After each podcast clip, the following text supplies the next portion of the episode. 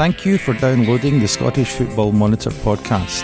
If you like the TSFM podcast, please visit our website at www.tsfm.org.uk and participate in the discussion on our great love, Scottish football. You can also subscribe to this podcast on iTunes.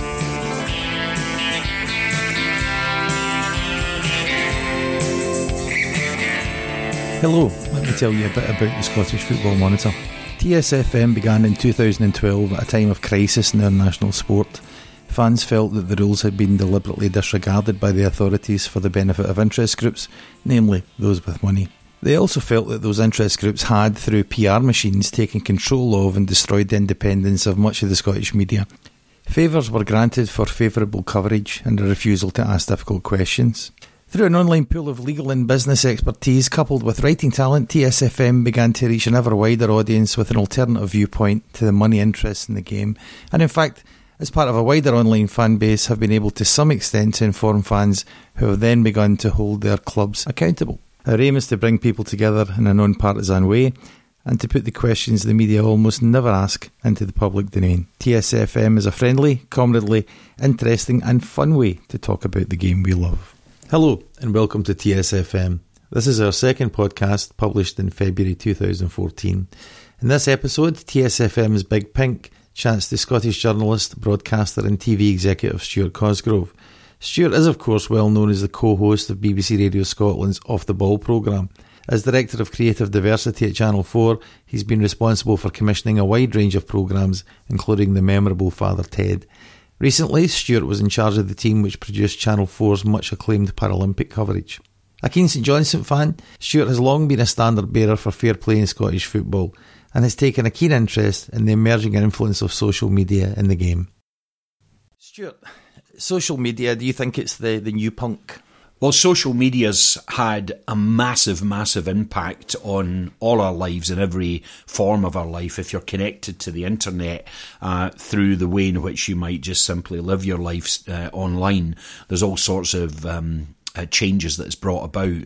I've always been a bit sceptical of there being a fundamental divide between traditional forms of media, the mainstream media as it's often called on the web, and, and then social media. They, they clearly are different, they communicate in different ways. Um, but I still am a great believer that, that, that the media, uh, uh, newspaper journalism, magazine journalism, uh, radio and television journalism, are often considerably more differentiated than, than, than some people online uh, w- would give credit for. There's clearly uh, a popular press that's wholly reliant or largely reliant on advertising income and on readership, and their readership is in decline, and they're having to therefore convert that readership into an online uh, communication. And in the process of doing that, I think there's probably been a way in which there's been an anxiety, almost a fear. You can almost fear um, some titles in Scotland uh, uh, being scared of losing the traditions that they've associated over the years. Um, it's often been referred to um, uh, in blogs as being the kind of the old firm paradigm, might be one way of describing it. That, you know, there's an anxiety that if you don't have your traditional three pages on Celtic or three pages on Rangers, the, the punters will go elsewhere and, and doom will set in. That being said, there are other newspapers, other magazines, other journals that actually are much more interested in the sense in their reputation and their attitude and their point of differentiation and all the rest of it. So I don't just see the mainstream media as being this sort of uh, club of clowns that uh, uh, coexist to, to, to prevent us understanding a greater truth. I don't think it's as simplistic as that. But traditional media tends to be a kind of one way thing, doesn't it? Yes. Whereas, and, and Yeah. I know that with, Channel 4, who you work Yeah. for, that Yeah. they, they do blogs. Yes, indeed. There's a kind of polemic and it provokes discussion. Correct, and I think that's the, the that is the fundamental difference is that social media is much more porous. Um, uh, I, I wrote a blog in the early days of um, uh, TSFM where I, I jokingly referred to um, there having been an epistemological break in Scottish football. What I meant by that was that social media had come uh, had come into Scot- uh, Scottish football spectatorship with such power and such a point of difference that fans were able to talk to each other, uh, criticise each other, uh, descant on and criticise and comment on the media, pull together all sorts of different arguments and place them online. And, and as a process of that, I think actually a lot of orthodoxies were challenged.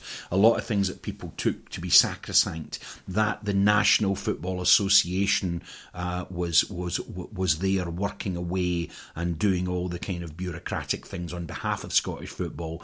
Quite a lot of those values were challenged. Uh, that the clubs themselves were doing enough to uh, insist on uh, fairness and, and transparency and all of that. And I think um, the fans have challenged a, a hell of a lot of things.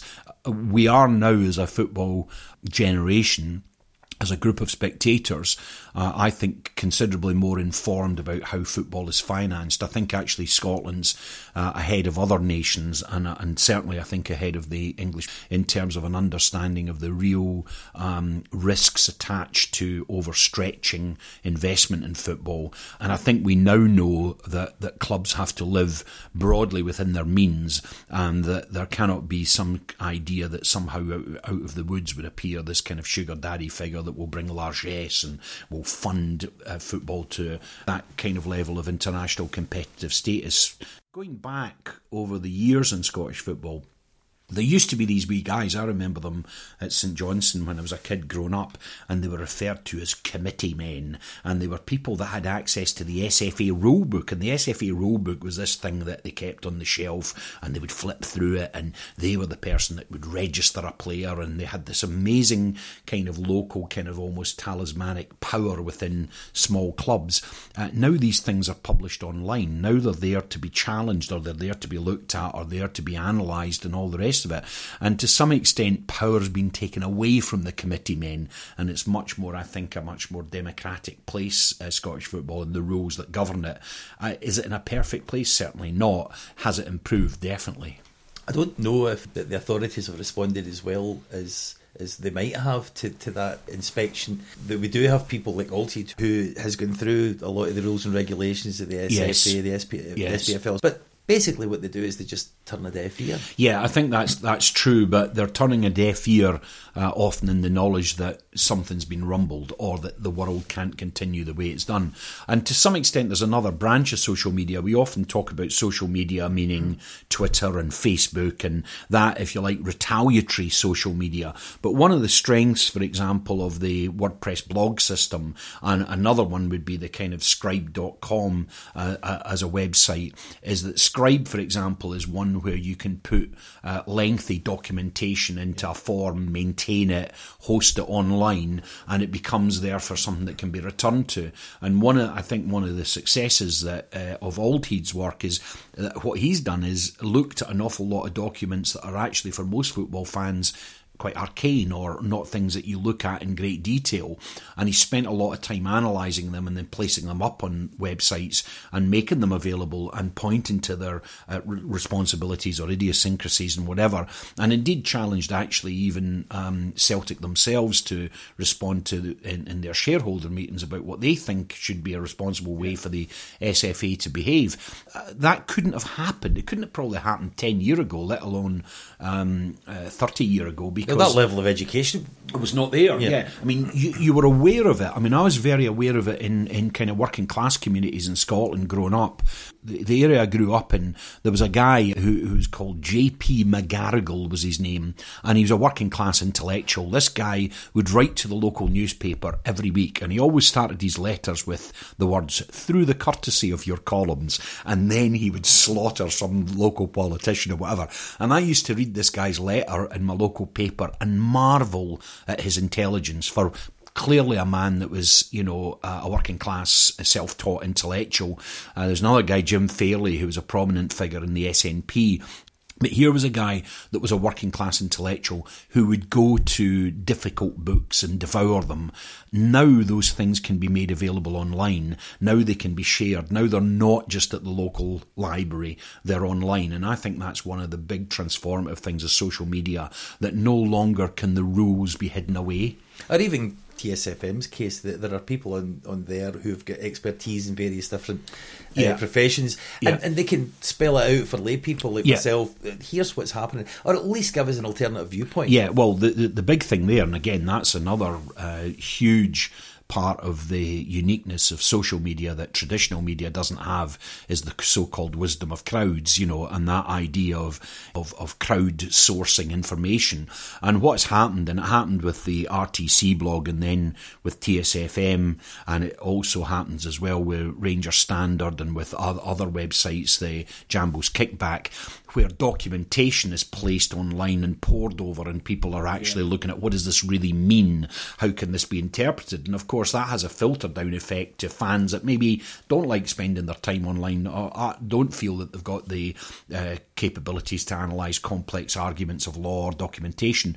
And one of the good things about it is that suddenly, I suspect actually there might also be people that have maybe, uh, you know, um, uh, recently retired from uh, professional jobs that they've held down in things like, you know, actuarial work, in, in insolvency, in uh, areas of company law, and they're sharing their professional knowledge online with people that are just ordinary football fans. And I think that that sharing of knowledge is a thing that social media can do that conventional media probably can't. Remember, one of the big weaknesses in, in the traditional media uh, during the whole kind of debate about um, uh, issues around insolvency and that was that people would say, oh, well, we're sports writers. You'd need to go at the business desk about this and created almost a kind of self denying ordinance that said, oh, we, we're allowed to be stupid because we just don't know. And I found that was a real betrayal, really, of some of the kind of values that you would hope from sports journalism is that if they didn't have the skills to analyse what was going on at a club, in this case,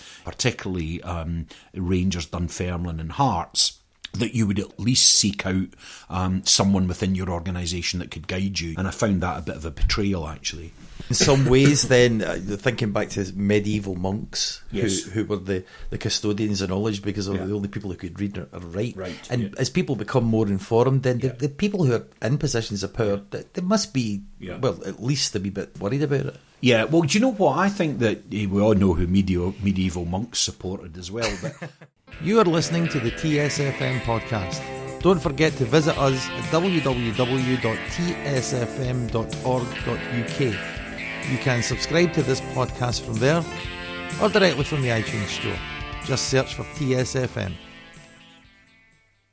Charlotte fakes. Charlotte Fakes remains to me one of the great mysteries of this entire uh, story. When the Charlotte Fakes um, material first started to appear online, I think that I think it it, it threw down a very different type of gauntlet to both social media and to the uh, mainstream outlets in the media because it was not clear at all who Charlotte Fakes was. Uh, the term, uh, the name itself looked as if it had been teasingly chosen to confuse people.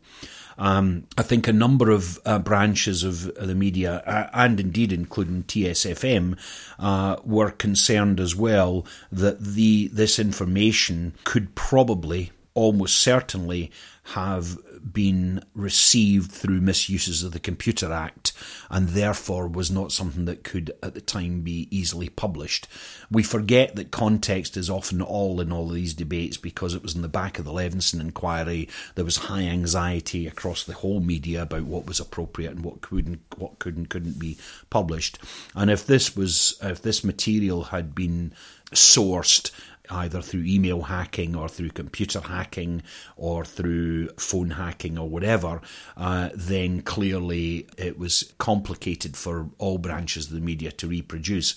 However, as it leaked out there and as variations on Charlotte fakes and different iterations of Charlotte fakes came into play, then, curiously, another range of uh, different social media platforms started to come into play for fans as well. Scribd being the obvious one, where Charlotte uh, initially often published the accounts and this paperwork that had been leaked either from uh, Craig Whyte's offices or from Ibrox itself. And then the other thing that came about was the um, clever use of SoundCloud, which usually is used by DJs to mix uh, cool soul records and things like that, but in this case was being used to mix um, seemingly bizarre conversations between Craig Whyte and Charles Green, and uh, you are Sevco, and all of this sort of stuff coming up. And uh, that was deeply fascinating because it gave you an insight into intrigue. Um, so I, I, really, really don't know, and I'm not sure uh, I ever will know the real truth of it. But what I do know is that now that the law courts in London, in the Collyer Bristow case, have, have deemed that Charlotte Fakes' is material, which has been widely circulated on the web, is now capable of being used within the court of law, it seems to have freed up some of the more conservative branches of the media to at least talk about Charlotte Fakes. Um, I've talked about it a lot on radio, um, but only in kind of um, in kind of general terms. So you've never really had a chance to kind of analyse the material and test its authenticity. So a really fascinating character. Lord only knows who he or she is. I suspect she's a he.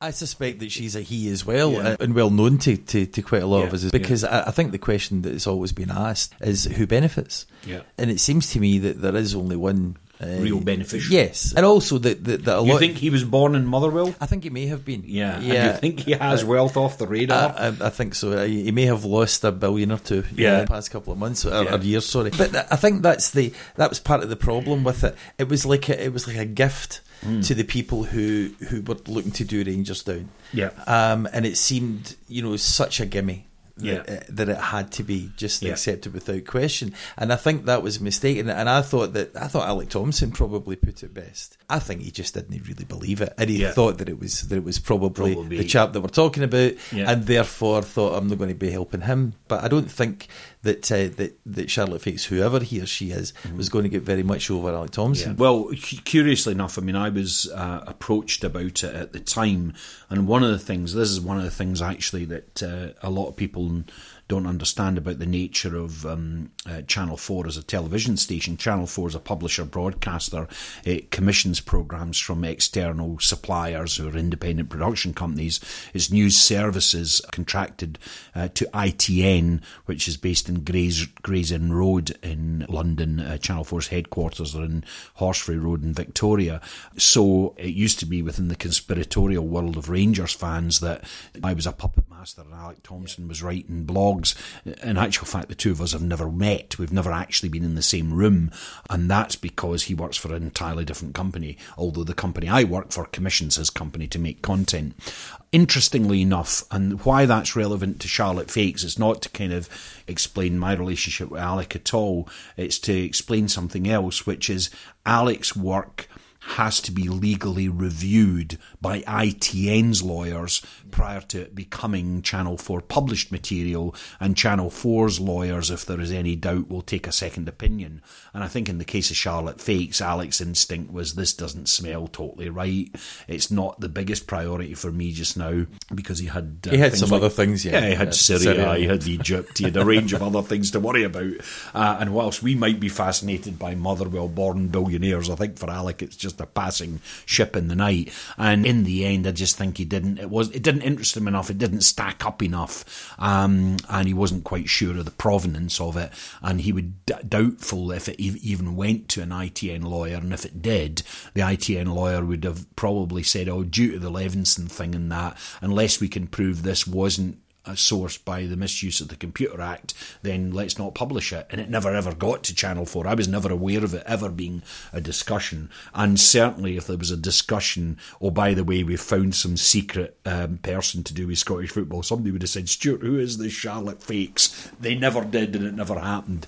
Um, so I, I think Charlotte Fakes will remain a great mysterious character who we may all think we know who it is, but I don't know who the reiterations of it were because then the was new scammers that turned up on the scene as well. But nonetheless, I think that Charlotte Fakes, whoever he or she is, has released documents that now appear as if they will be in the public domain and certainly in the, the court case will be uh, taken as evidence. And I think if they're if, if, if they're stacked up as being authentic documents, they leave further questions unanswered that take us back, of course, to our National Football Association and the way it's governed. You are listening to the TSFM podcast. Don't forget to visit us at www.tsfm.org.uk. You can subscribe to this podcast from there or directly from the iTunes Store. Just search for TSFM. One of the things that I've been more and more struck by is that I've seen more intelligent analysis, and this is, this is not some kind of cheap attack on print journalism, but I've seen an awful an awful lot more intelligent commentary. I've seen a lot of rubbish as well, but I've seen a lot of intelligent commentary on the web, and I've seen forensic analysis of uh, quite complicated matters, and I've seen all sorts of different interpretations uh, of um, Scottish football online than I've seen uh, published in the media because I think the thing about it is journalists now in Scotland are under an awful lot of pressure. There isn't an awful lot of time to reflect on things. There's a tendency to just do the rota the way it is. Um, you get people that actually say, do you know what, all of this stuff to do with innovation and Laxey partners and who are Margarita Holdings, that's all too complicated, so I'll just cut to the chase and talk, talk about Lee McCulloch, right? There's a tendency to do that in Scottish football simply because of the kind of journalism uh, is under, I think, quite a lot of strain, economic strain. You know, people losing their jobs, a desk cut back, nobody being able to go away to away games. The model of print journalism's deeply, deeply challenged, and I think the web's free. And as long as the person that's making the commentary has a bit of intelligence in their mind or a bit of knowledge and they've got a bit of time, they can sit and say things on the web. The one thing I would say, and this will not go down well with the main bloggers on TSFM. I think that uh, Ranger Standard, which is the, one of the Rangers blogs, where I don't always agree with what's published on Ranger Standard, uh, particularly not when they're having a go at me. But um, but nonetheless, every one of those Rangers bloggers, Chris Graham, John Gow, and there's other ones as well. They blog under their own names, and they stand up for what they believe. I don't always agree with what they believe, but they stand up for them. I think a lot of the bloggers on TSFM have anonymous handles, which leads to the idea that they're engaged in something that's less transparent. Mm-hmm. And I'm not sure I totally agree with that. I know why they say it, and I know that they that uh, some of them would say, well, you know, I, I, the web you can choose to be anonymous but it does make some Rangers fans look more transparent, even though you do not agree with what they're saying. I know that the reason for that is, mm. to some extent uh, trepidation. Yeah. About consequences. The consequences of yeah. what? Of having an oh, opinion? Oh, oh, yeah, yeah, of saying something uh, against Rangers because the, you know there have been a lot of things said. Yeah. However, uh, the, the, late Paul, Paul McConville, who, as you know, it was mm. uh, quite a prolific blogger mm. on, on legal matters and specifically, I suppose, about this whole uh, fallout for the Rangers thing. Much, much better for, for, his point of view that his name was out there because they get the flurry of distasteful remarks pretty early on, and then and then, it just dies then, away, and then that was it. Yeah, uh, to some extent, that uh, a kind of keyboard commando thing for yeah. people quite a lot. Yeah, I think why it came about also in TSFM's own history is that because the blog, um, I guess it chupied out of the RTC blog, which because of the nature of it was anonymous. And as yet, that story is yet to fully play its way out because there's still a, a tribunal yet to deliberate on it. Uh, but I actually think, as part of the reconciliation, that more of the bloggers on TSFM should, wherever possible, use their own names. It's a challenge to certainly to some people out there. Of course, some of them do use their own names. Yes. You are listening to the TSFM podcast. Don't forget to visit us at www.tsfm.org.uk. You can subscribe to this podcast from there or directly from the iTunes Store. Just search for TSFM. Because I think evolution of this is now a 15 to 20 year story. Uh, what had happened was that St Johnstone, the club that I support, was uh, really on the precipice. It was fa- it was staring liquidation in the face, and definitely was um, at the time trading insolvently. It had a very very big burden round its uh, neck, which was Muirton Park, which was uh, falling apart. It was an old uh, ground and whatever. The fan base was declining. We'd lost one of our best ever teams, and we were in free fall. And what happened was that uh, the Brown family looked into buying the club. Now they already had a reputation within local boys' club football, and and um, and Geoff Brown himself famously went out for a walk with his wife and said, "You know, I think that I want to put some money into saving St Johnstone," and he came in and did this. What he managed to pull off was a property deal that guaranteed that ASDA would fund a new stadium for us now, McDiarmid Park, and that we would sell Muirton Park. And then we got, we got phenomenally lucky, which was that Mr. McDiarmid himself, who was an ageing uh, farmer who had no children and wasn't married, bequeathed all of the land to the club in trust. And that meant that St Johnstone's future was near guaranteed. Uh, but interestingly enough, we then found ourselves in uh, a series of divisions. Uh, firstly, with um, uh, Dundee, Livingston, and then most disgracefully of all for us, Gretna. And the Brown family often spoke to the SFA about these clubs, uh, criticised them really, really uh, a lot in the press, uh, particularly critical of uh, Livingston, who had bought almost their entire first team and, and, and won a league. Gretna, who probably brought, bought three leagues now, um, uh, if you look at it through history. And these clubs were actually being they, they were almost being kind of eh, cheered in the media, Gretna particularly because it was seen as some kind of fairy tale or whatever.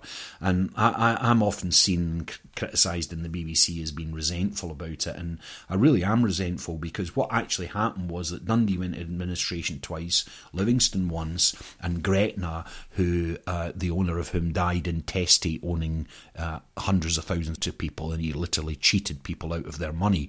Um, and I found that morally unacceptable, but because I was a St Johnstone fan, I felt it was my club that was, seemed to always be getting cheated out yeah. of something. Always my club that was getting cheated. And it built up in me a resentment about it, which to this day burns really passionately in me. Now, here's an exclusive. Here is an exclusive for you. Uh, and it's a funny one, this. Because uh, Brooks Mileson died intestate. Mm-hmm although Gretna Football Club are now no longer exist in, in, as the entity they are, and a new club has emerged, and good luck to that new club in reality, the group of people that were dealing with his will and who were the administrators of the defunct club uh, are still dealing with it because a lot of the things haven't been resolved about who owned his property, about whether he, you know, some of the property went to his wife or to his son and whatever. And um, uh, a group of St Johnstone fans recently spoke to the administrators, who are a Sheffield based company, and said to them, is it the case now, would you accept that given the set of circumstances that happened uh, to Rangers and the and the uh, Sevco 5088 arrangement and novated into Sevco Scotland, uh, that it's now commonplace for clubs to buy people's history? Uh, and St Johnstone fans will pose the question if it is the case that the Scottish Football Association allow history to be bought is it possible that a group of St Johnstone fans can buy Gretna's history? Now that would be an interesting uh, evolution. Now St Johnstone fans would be would be doing it for waspish reasons. And furthermore, they would be doing it, I think, also to point up the lunacy of where we are with those sorts of ideas that history is some kind of tradable commodity that you can buy and sell as you see fit. Yeah. I think it, it, it, brought Scottish football into utter disgrace that Gretna were even in the SPL because they actually, when they uh, when they won the first division in the last day against St Johnstone, they were already, in my mind, trading way beyond the capabilities of the single owner that owned the club and the Scottish Football Association had done nothing about it, despite the warnings of St Johnstone over numerous seasons in advance of that. Of course, for the, for the rest of us, uh, irrelevant because it's uh, not about the old. But, well, yeah, absolutely, yeah. because because if you're if you're in the SPL all the time yeah. and the SPL fans did they really care what was no, happening in the first just division, the second away. division, and yeah. yeah. but it was also, I suppose, a harbinger of, of what was was going to come anyway. Well, I, that's the my point, and it's one one one of the reasons why I've always kind of smiled, uh, sniggered to myself when people have said, "Aye, you're obsessed with Rangers," and you think this is an obsession I've had for twenty years of my life, and it began long before Rangers. You know, at the time, Rangers thought that they were an unbeatable force because they had the money of Sir David Murray, um, uh, and clearly that was the beginning of, of, of complete catastrophe for that club. Uh, and all you have to do is to turn around and say, for various reasons, many things to do with the past, it suited the media to believe the Gretna myth uh, and to publish all sorts of rubbish about them. And in actual fact, the BBC did two documentaries, two valedictory documentaries about Gretna. Uh, one of the worst moments in the history of Scottish football, and a disgrace that it was ever allowed to happen. I mean, to the day I die, I'd argue with anybody about it.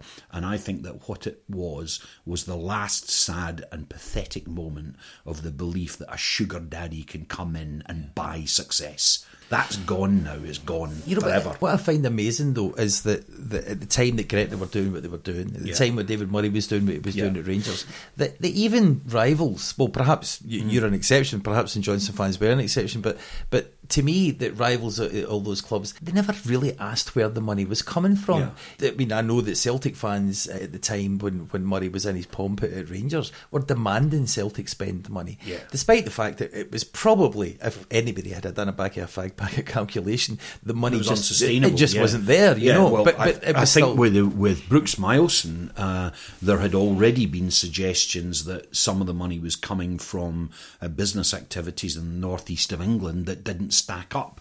Unfortunately, and unfortunately for St Johnstone and their fans, we didn't at that time have access maybe to the tools of, of, of, of the web to be able to analyse all of that stuff in the yeah. detail that happened after the demise of Rangers. So, you know, that's something that we'll just have to, to live with as a, as a fan base. But I think that you, you get to the stage now where it certainly marked me in terms of what I feel as a football fan, and I'm hugely, hugely emotional about the idea that success can be bought. I think it's the beginning of the end of, of, of football when people in this kind of slightly almost whorish way that people hope that somebody will come in with huge yeah. sums of money and you know we've seen the kind of damage it's done to our game let's not go down the route of saying, "Oh well, let's let's try and compete with the English Premiership." I think it's one of the most corrupting leagues in the world, and I want nothing to do with it. And I think the idea that anybody would want to escape to that league, they must be bonkers if they want that for their club, because an awful lot of that is stacked to fail, and it will fail. There will be clubs that will fail. Well, I mean, there's a there's a huge single point of failure yeah. involved in it. Sky Television. Yeah, yeah. You are listening to the TSFM podcast. Don't forget to visit us at www.tsfm.org.uk. You can subscribe to this podcast from there or directly from the iTunes Store. Just search for TSFM. Continuing with the St Johnstone theme post the, yep. the Gretna situation and where St Johnstone are now, yeah. you wrote a blog for the TSFM last year about why the, the Beast of Armageddon failed yes. to turn up. Yeah. And hasn't he really turned up for St Johnstone? No, certainly not. No, it's been Armageddon's been great for St Johnstone, been great for quite a lot of clubs. Yeah. Um, this was predicated again on, on a failure to understand some basic basic things about Scottish football.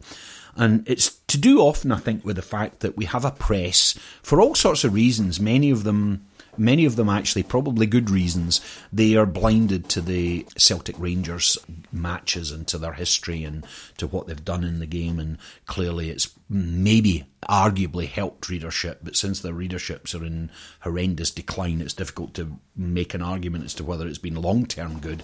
But you know, you, traditionally, what you're used to doing is to have your four pages of Celtic and your three pages of Rangers, or vice versa, and whatever, and then people start measuring how much has been written about the other and complain, and then go on the hotline if it's the record or whatever, and then moan and moan and moan about it. Meanwhile, all the other clubs are squeezed into one page, and it's just uh, he's uh, groin strains no cleaned up, and it's kind of pretty poor. Anyway, one thing that I think actually uh, does play out in the Armageddon theory was that somebody wasn't really analysing what was going on there because um, I think that uh, to give Stewart Regan, who I think was the person that first used the term Armageddon, to give him a bit of kind of slack, I think that what he was in fear of was that the television contracts might have been unsustainable.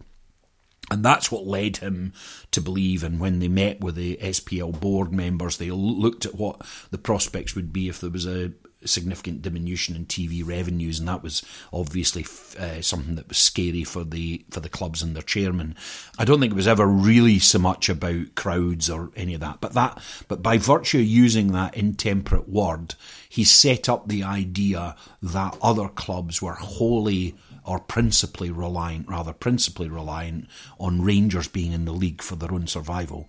I knew that to be absolute nonsense. And the reason I knew that to be absolute nonsense is St Johnstone hadn't been in the same league as Rangers for 20 years of the, you know, of the Murray era. We were in for three years, then relegated, two years relegated. And so for the majority of that period of time, we were not in the same league as Rangers. And how could we possibly be wholly dependent on them? It was a nonsense.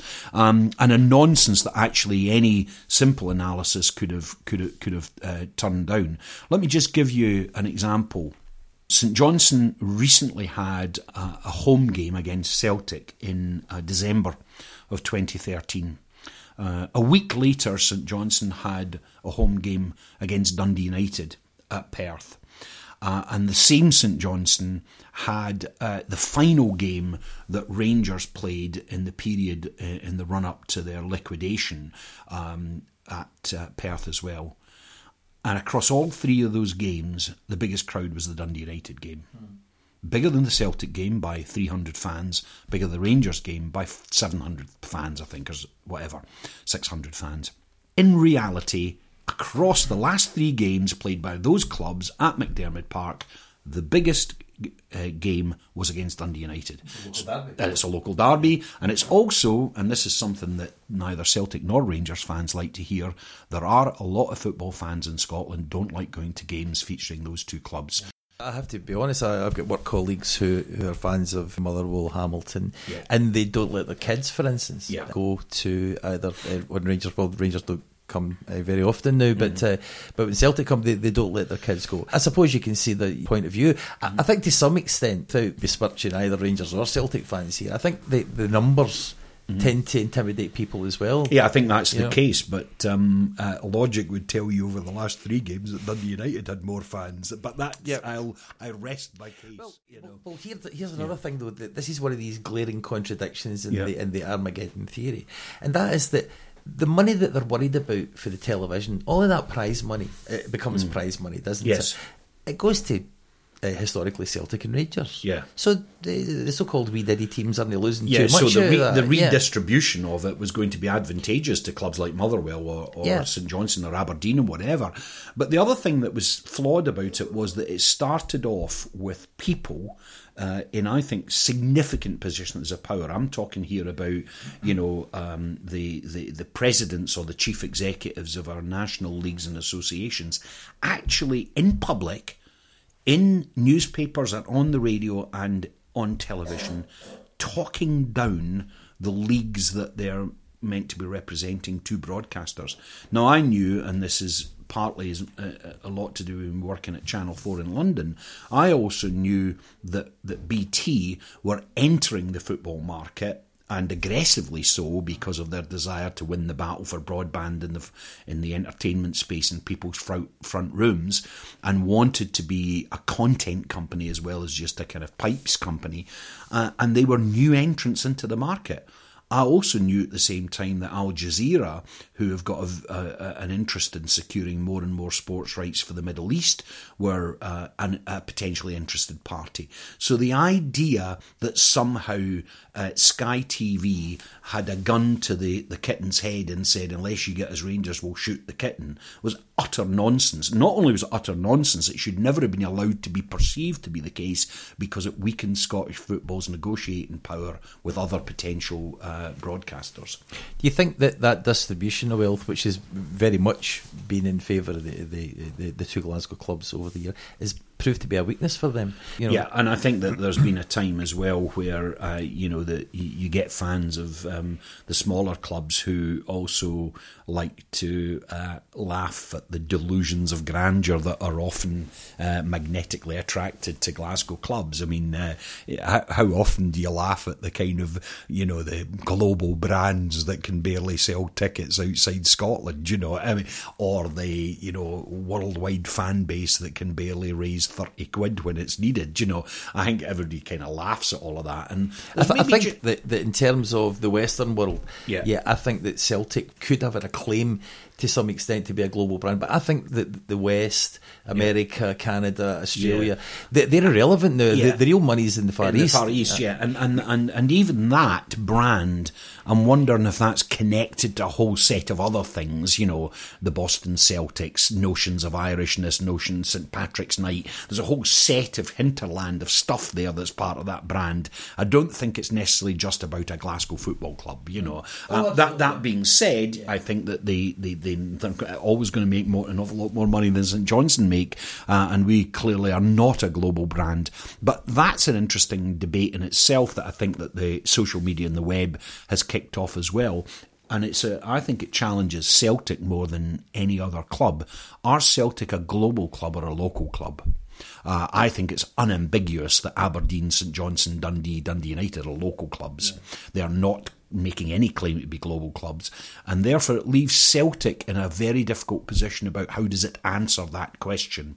And you can see the you can see the schizophrenia among Celtic fans when the question is asked because many of them will say, Oh, we're a Scottish club first and foremost. I don't want to go to England. I don't want to break away. I want us to get into the Champions League, but I don't want us to leave. And there's a confusion about what they are as a club. You know, all this thing about I don't want them to move to Dublin to play glamour friendlies. They're a Scottish club and whatever. Yeah. And I think that that's something that only currently now uh, Celtic have. I mean, I think that for Rangers, it's be many, many years before Rangers are even close to being, you know, a club that's competitive with Celtic at the level that Celtic currently are at. Uh, so the question doesn't really need to be asked of them just now. They are very clearly a local club, local to the south side of Glasgow, with potentially uh, interesting scale but not huge in the sense of global reach. That's a matter of fact. Know? It's also the case, though, I think, that, that if you look at cl- clubs who, who are true global brands, mm. they're moving away from their roots all the time. time and, yeah. and, football was a, is a very social sport, sport isn't yeah. it? And it certainly yeah. has been historically. And perhaps as a, as a Celtic fan, I, I think sometimes I look at it through the Lisbon prism. Yeah. Because there we were, this crowd of upstarts for Glasgow, who yeah. most of whom had never even been abroad before, yeah. travelling to, to Lisbon to go and see their team play in the European Cup final, yeah. winning, feeling on top of the world, and feeling maybe that's where the schizophrenia that you're talking about comes from. This yes. idea that we could beat the world, but at the same time we were very much of our roots. That's know? right, and and you know the thing is that th- th- that is very much now uh, deep history, and and maybe now because of the spending power of, of other clubs, and obviously you know Man Man City, Man United, Barcelona, Bayern, or whatever, all the kind of the the big Champions League clubs, they have a spending power that Celtic can't come close to, and therefore you have a, a another schizophrenia for Celtic, which is do they continue to uh, grow and rear players that are from domestically from Scotland, um, because one of the big boasts about uh, Lisbon is that they were all, all born local, yeah. local to uh, the west of Scotland, uh, or do you shop in a marketplace where you're getting decreasingly good? Uh, players that maybe just can't cut it at the top level. And I think that's uh, a question that remains unanswered. Recently, the, the, on the blog, there was uh, there was some chat about Aberdeen beating Celtic in the Scottish Cup. This idea in the in the, the media that, that was trotted out was that you know Aberdeen have got no right to be coming here to, to beat Celtic. It's Celtic; yeah. they have mm. to be mm. better than this. Yeah. And, and I think that that's that, that notion is that there only are two clubs. Yes. Why anyone still wants to peddle that old line, I, I don't know, because it's clearly, clearly not selling papers in any huge number, and it's clearly not imaginative in the sense of looking at alternatives in life. But nonetheless, I mean, we, we still see this idea that you've got your three pages on Rangers, your three pages on Celtic, and you can almost feel um, branches of the news media always creaming themselves at the thought that they might get each other in a cup and the world will somehow be back to what we all love and know again. Well, it's not happened. No, it does look as if it might happen for, for a long time. Yeah, absolutely. You are listening to the TSFM podcast. Don't forget to visit us at www.tsfm.org.uk. You can subscribe to this podcast from there or directly from the iTunes store. Just search for TSFM. The one thing that Rangers fans and fans of all other clubs absolutely agree on are that mm. the, the, SFA have badly yeah. mismanaged Scottish football. Yeah. Perhaps for different reasons. In fact, yeah. we, we know for different reasons. But but to what extent do you think they're culpable? Well, I think the answer is uh, significantly so. But what I would like to do is to just go slightly back before I answer the, the question directly. And that's because I think they've also been an easy target. Uh, I think that there's a long history in Scottish football. In fact, it goes back to Ernie Walker and Jim Farry, even before that. And I remember that uh, Jim Baxter was um, called to Park Gardens, as it was then, the SFA headquarters in Glasgow. And he was, he was called to be disciplined for having uh, put stuffed a ball up his jersey and faked pregnancy, having scored some great goal, and he wanted to keep the ball. And this was in breach of an SFA rules and regulation, such and such. And uh, he was taken uh, off and, and, and given these kind of two match ban and had to hand the ball back and all of this kind of stuff. Uh, Willie Allan, I think the guy's name was, right? Yeah. And uh, he was seen as this kind of character that was like an old kind of risible bureaucrat and all the rest of it. And there has been a history of the popular press in Scotland uh, tolerating the extremes and the outrageous behaviour of the players, in actual fact, relishing it and loving it and willing it on, and portraying the Scottish Football Association and its staff as incompetents, idiots, fools, and whatever. So when I arrive at that, I kind of arrive at it with a, a, heavy heart because I know that it's like shooting fish in a barrel a little bit, having a go at the SFA. But uh, just because it is like shooting fish in a barrel doesn't mean that you shouldn't shoot fish in a barrel. Um, and they have, I think, behaved uh, poorly over the last three or four years. In fact, uh, I think actually incompetently. And there's no question that there's um, culpability. And remember, this was at a time I talked about Rangers playing St Johnstone in their last ever league game uh, prior to the cup match they were playing against Brechin, and then the Newco uh, reasserting itself and starting in the lower leagues. That last performance in the S, uh, in what was then the SPL was at McDiarmid Park, uh, and, and, to this day, actually, the, the media were salivating. I mean, I'm meaning salivating about Charles Green, who had effectively just arrived, yeah. and clearly people were willing on this kind of quick repair job to be done in order to uh, usher Rangers back into the top league. We know that didn't happen. But what we now know, and what I think is gradually uh, leaked out and been seized on uh, on the web, is that uh, an agreement was struck, and that agreement, uh, to my knowledge, was struck a five way agreement, uh, it was referred to as and has been, and it's been largely kept secret, although elements of it, drafts of it, have kind of leaked out and it was uh, at least, if not composed, certainly kind of agreed in a meeting. And I think uh, the meeting might well have been at the One Devonshire Gardens in, in the west end of Glasgow, in a room, I think, to the right of the hotel as you go in. The reason I remember that is I was actually having a business meeting in there once when Bruce Springsteen walked in. So I know that Bruce Springsteen and Neil Doncaster and Stewart Regan have all been in that room. Um, and of course, this arrangement was made and the five way agreement was struck, and it was the terms and conditions of how the Newco Rangers might be accommodated in, in the game. And I think that actually it was done without sufficient transparency. It's not clear whether the right terms and conditions were placed on the agreement or who was actually in the room why the people were in the room and, and what promises, if anything, they gave to the association and whether the association sufficiently kicked the tyres of those promises. Because it now seems clear that at the very least there was uh, some communication if not direct involvement uh, between Craig Whyte and Charles Green.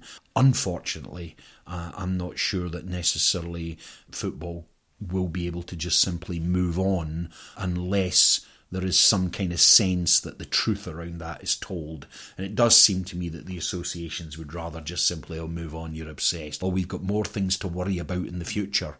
Well, actually, one thing we've got to worry about in the future is is our national association in good hands? That's some well, that, the future, well, not the yeah, past. Well, that's what I was going to ask you because it's all very well to say, and I think that I probably subscribe to this theory that there's no point in looking back and yeah. saying, "Oh, it's your fault," and you have to you have to pay for this, and this notion that punishments have to be dished out.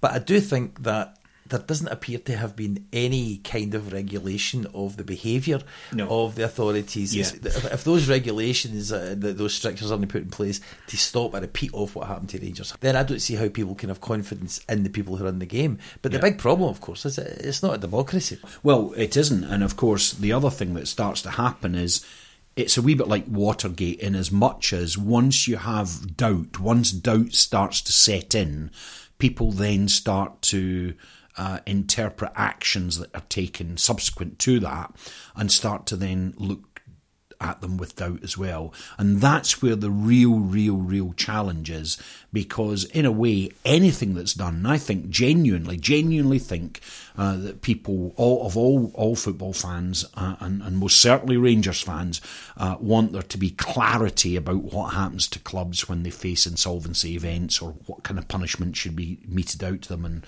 how that can be consistent and what, if any, fines they need to pay and who is then responsible. All of which have now become discretionary powers of the, Correct. the SPFL board. Correct, yeah. And if you look at those discretionary powers, the point at which one of them is evoked now, it's always now compared and contrasted to a catalogue of uh, misunderstandings in the past. Oh, the rule wasn't in place at the time.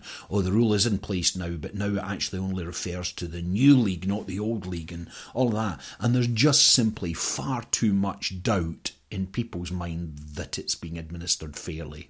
And that was at the core of what I think the meltdown was about uh, in that summer. It was just simply, is this fair or not? Another thing that Auldheid was talking about was the, this notion of trying to bring people together, forgiveness. Thing, you know. yeah. Well, I, I, I, I'm a great uh, fan of um, what's referred to as truth and reconciliation and all the rest of it, and I think that uh, I'm almost in total agreement with Auldheid about that. I know one very, very prominent Rangers fan that I work with. He's ashamed of what happened at Rangers. Um, I, I know another guy who is a graphic artist that lives in Glasgow who has said to me he doesn't feel able to return to Ibrox until some sense that uh, all of this thing is brought to an end. We're talking here about hardcore teddy bears. We're not talking about guys that drift in and out of football. We're talking about lifelong Rangers fans that feel discontent and don't position themselves alongside the kind of um, uber bear mentality that says we're right and you're wrong and you're having a go at our club and you're a Rangers hater and we've got a list and you know we know we'll get every one of you again. All of that stuff, I think we just simply need to move on from it, and there needs to be a recognition at Dundee, which I think that some fans, not all Dundee fans will acknowledge this, but a lot will, uh, that going into administration twice and having people like uh, Di Stefano on your board were hopeless moments in the history of the club. The Dundee team that were one of the greatest teams in Scottish football history. I think there are a lot of people now in Livingston feel that the implications of how their club were run and the trail that led back uh, and this connects them to Dunfermline, back to the Bank of Scotland and the Bank of Scotland's um, lending processes at that time, which have been exposed by other bloggers, Ian Fraser being one of them. Uh, and I think that that leads you then to David Murray, that that far too many scandals were allowed to happen within Scottish football that contaminated the game.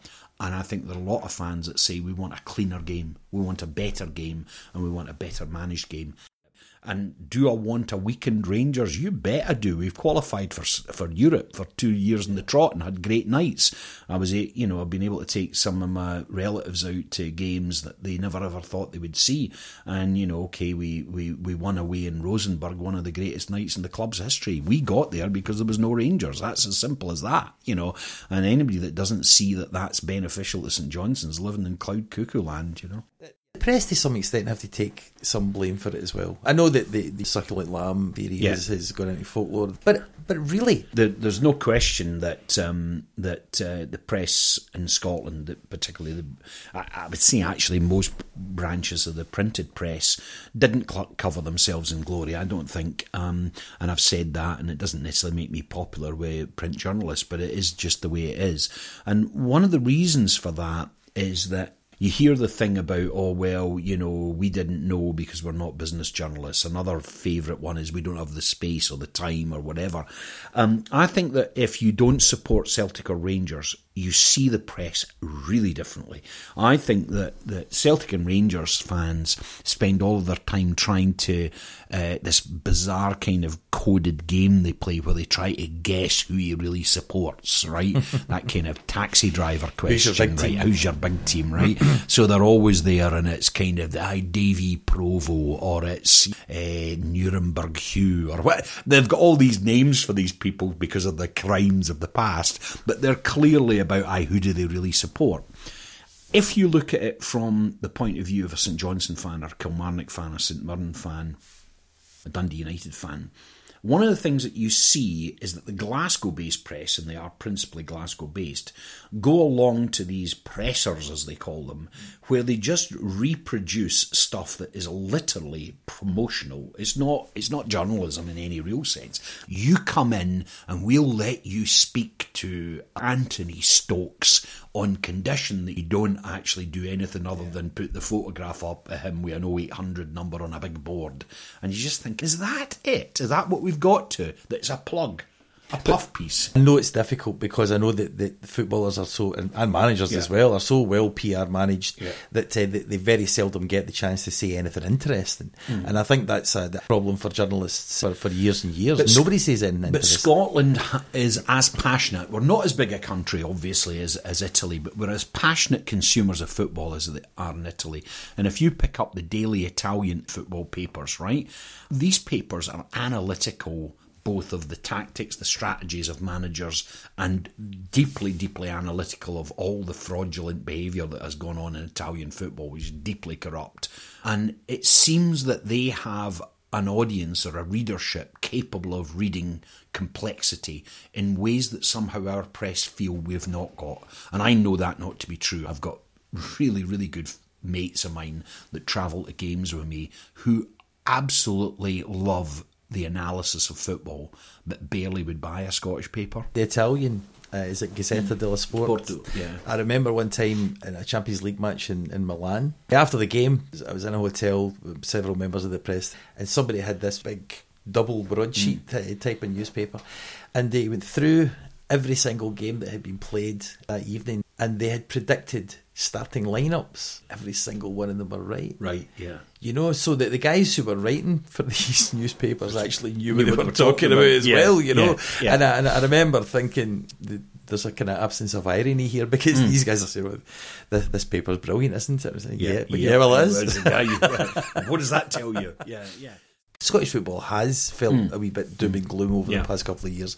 But do, do, you think that we'll emerge eventually from all of this stronger, or do you, you yeah, still do you despair? Know, do you know what? I wonder about the doom and gloom. I think there's been a lot of it. I'm not. I've been very uh, forthright about my uh, uh, in public and on the and on the radio about the loathing I have for the low level corruption that has been allowed to exist in Scottish football as as clubs have kind of cheated their way uh, to achievements that they maybe their their income didn't merit.